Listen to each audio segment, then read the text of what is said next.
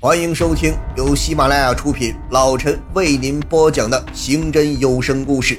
中国大案要案实录》。1999年5月，刘勇又向马向东家送了2万美元。再到后来，马向东到澳门赌博时都随身带着刘勇的部下做保镖。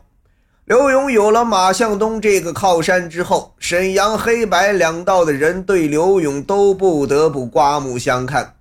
1999年上半年，中国农业银行辽宁省分行准备购买嘉阳大厦部分房产，扩大营业网点。刘勇立刻出面，邀请负责此项工作的时任省农行营业部副总经理杨黎伟等人赴香港考察，并以零花钱的名义送给杨黎伟港币5万元，后由杨黎伟提议，省农行史无前例的用在建工程款人民币2000万元先行垫付了购房款，使刘勇团伙的实力又一次得到跨越性的发展。2000年1月，刘勇又在沈阳娱乐城送给杨黎伟美金5000元作为酬谢。1999年春节后，沈阳市政府将中街2万多平方米交给刘勇所在企业开发。中街128号3层楼属于私人房产，房主穆广志此前就与沈阳土地局签订过使用该土地40年的协议。由于还在使用期内，穆广志同意动迁，但要求刘勇在建成的大厦内留一个门面，以便开店经营。他长了几个脑袋，给他钱，按棚户区改造标准给。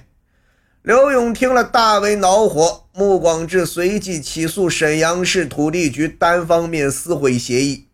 刘勇的另外一个重要关系人，原沈阳市政协副主席、原中级人民法院副院长焦玫瑰，明明知道穆广志的诉讼请求符合市中院立案条件，没有理由不立案，但他还是让立案厅的办案人员不给立案。穆广志只好将案件状告到辽宁省高级人民法院。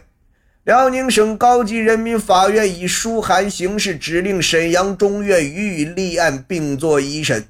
焦玫瑰又遵照刘勇的指示，将该案由沈阳市沈河区人民法院管辖变更为由和平区人民法院管辖。一个堂堂中级人民法院副院长，无视国家法规，竟然对黑社会教父的无理要求不折不扣的照办，这就在很大程度上让刘勇团伙变得更加肆无忌惮。刘勇先后送给焦玫瑰价值24万元左右的财物。刘勇取得中央路2段2万多平方米的国有土地使用权后，立即让手下凶狠残忍的四大金刚吴敬明、宋建飞、董铁岩和李志国组成了拆迁办公室。这支武工队以砸拆的模式加快了拆迁的速度。1999年4月，刘勇授意宋建飞、吴敬明尽快以砸拆暴力手段强行拆迁该用地范围内的建筑。同年5月14日上午，宋建飞等人拆迁至刘凤江经营的中街大药房时，与药房职工发生冲突。刘勇闻讯后，立刻带人迅速赶到现场。在刘勇等人的指使下，宋建飞等人冲进大药房，大打出手。辽沈晚报以中街大药房白日遭遇歹徒为题，对此进行报道。刘勇怕事情闹大，影响嘉阳集团的社会形象，又多次派人恐吓刘凤江。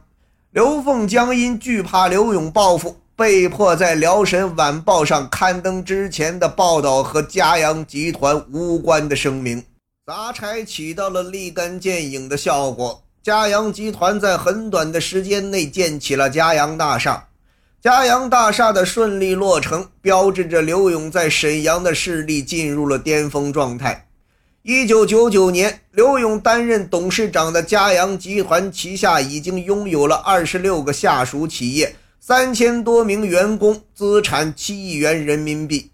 刘勇同时还是沈阳市人大代表、中国致公党沈阳市直属支部主委及对外联络部副部长、和平区政协委员、沈阳市私营企业家协会常务副会长、南站地区商会副会长、和平区太原街管理办公室副主任、和平区劳动模范、优秀企业家、扶贫先进个人。